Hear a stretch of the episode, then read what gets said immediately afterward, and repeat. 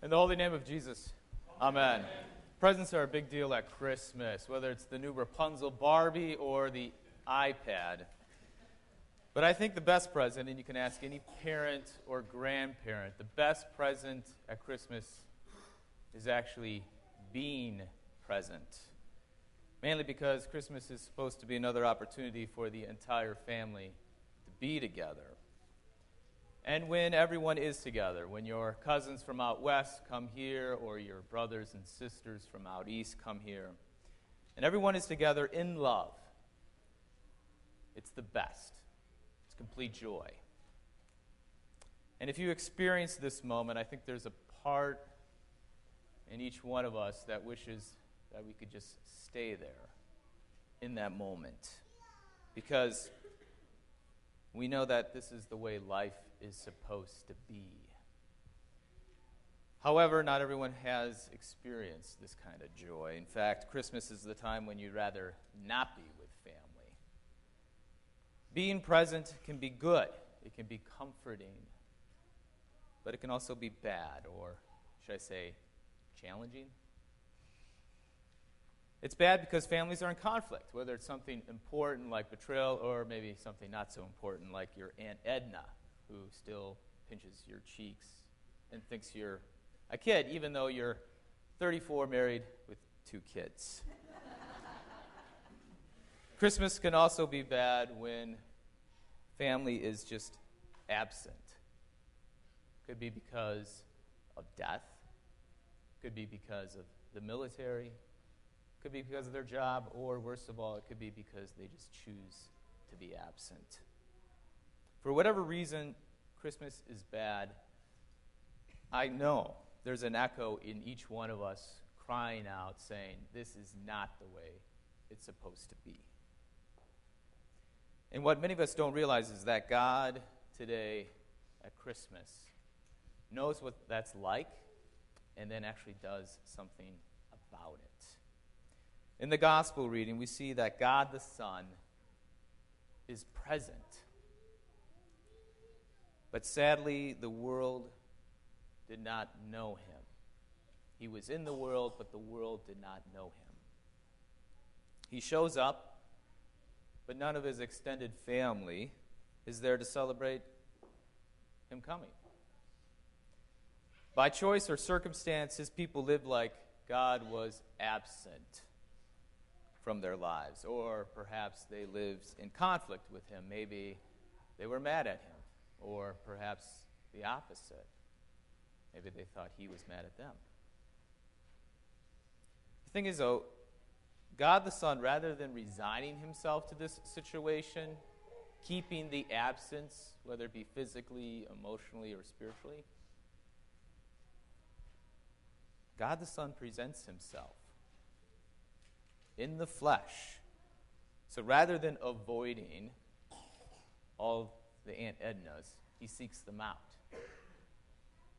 He seeks them out in the flesh so that we can hold God. And he seeks them out with a name so you can call on him, the name Jesus. Now, Jesus isn't like your Uncle Louis, and maybe you don't have an Uncle Louis, but I'm sure everybody has an uncle like this, who shows up to the Christmas dinner complaining. Could be about some physical ailment or how his pension doesn't cover his expenses, or he could just be complaining because you don't see him enough. See, Jesus shows up with life and light, grace and truth. And the thing is, is that Jesus in the flesh, incarnate, shows up to give life according to abundance grace upon grace. He's not interested in taking from you, but he's rather interested in giving. It's Christmas, right? Perhaps this is why the Son of God came as a baby. Because when baby shows up, when a baby shows up, they're full of life. And they have this uncanny ability of drawing people together. Babies bring a double dose of life. This is why new parents are so tired. It's hard to keep up with them. They wake up in the middle of the night ready to go, or when they get a little older, they wake up too early. and of course, when they become toddlers, well, forget about it. When babies are present, you know that life is lived. Of course, who can resist a baby? If anybody's hung out with a new mom, you know what this is like because all the Uncle Louis and Aunt Ednas of the family show up ready to see the baby. Or if you go to the grocery store, you have to be a bodyguard just to fight off the strangers who want to see the new baby. Jesus is present today, full of grace and life, and not just any grace in life, but abundant grace in life. So if a baby brings a double dose of life, then Jesus brings an eternal dose of life. And if a baby draws strangers in the grocery store together, then Jesus draws the entire world together. Now, being present that brings an abundant life that draws people together is challenging, but it is comforting. The challenge that Jesus brings is that we can't stay absent. You know, like all children, Jesus presents himself to us ready to be picked up. He is there ready to love you and to be loved. And of course, this means, you know, more than twice a year. But once that moment happens, once you gaze into the eyes of Christ and he looks at you, you there together with Jesus. That is the moment your life is transformed. And that is the moment when the presence of Jesus comforts you. See, even though you've only been here twice a year, the baby Jesus is still presenting himself, and he's still there pulling on your pant leg, saying, Up, up. He is still present, ready to be picked up and called on by you so that you can actually join with Him in seeing what life is really like. Seeing and experience life through His eyes. The life according to abundance, according to grace and truth, life in light. And then seeing life according to abundance comforts even those of us who have been absent because of conflict or sadness or just simple laziness. In Jesus Christ, people are drawn together, and joy overflows, and life is lived. And Jesus does this here in the church.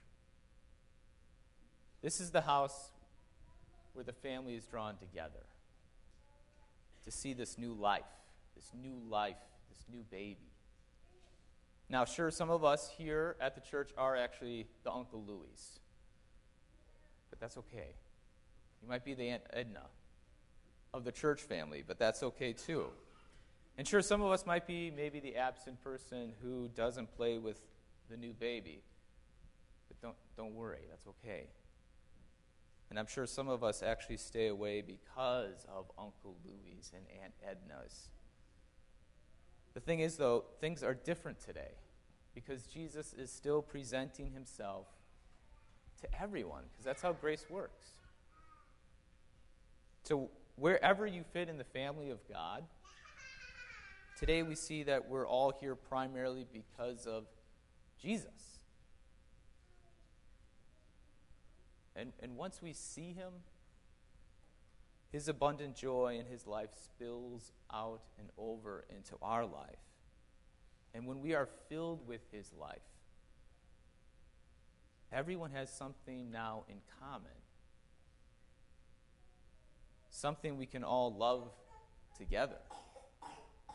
And something we can talk about together.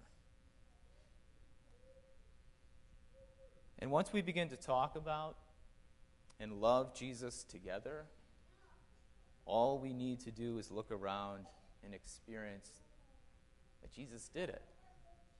He brought the family together this Christmas. We'll see and experience what Jesus did to the tragedy of Christmas. See, his being present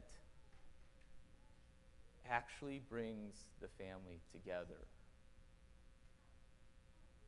Jesus Christ, God the Son, who showed up present in the flesh today, is the greatest present. Because he's the one who transforms the things that keep us apart, that keep us absent from one another. And now, because of Jesus' presence among us, we've experienced that joy that I talked about in the beginning of the sermon. But the great thing is, is that we actually now can't wait to get together with the family again, and we don't have to wait till next Christmas. The joy of Jesus being present among us means you don't have to wait. Because you can experience the life of Christ here at the place where he incarnates himself at the Lord's Supper. It's every Sunday now in the Lord's Supper where God the Son presents himself into the flesh, in the flesh, to be held and to be called upon by his name.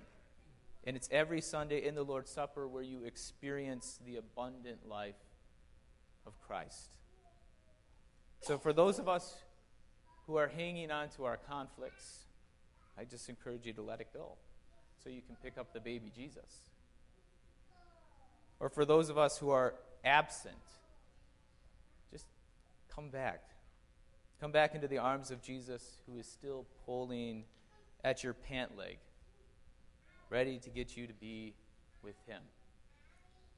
And, of course, for all of us, all the Uncle Louis and the Aunt Ednas, enjoy your Christmas.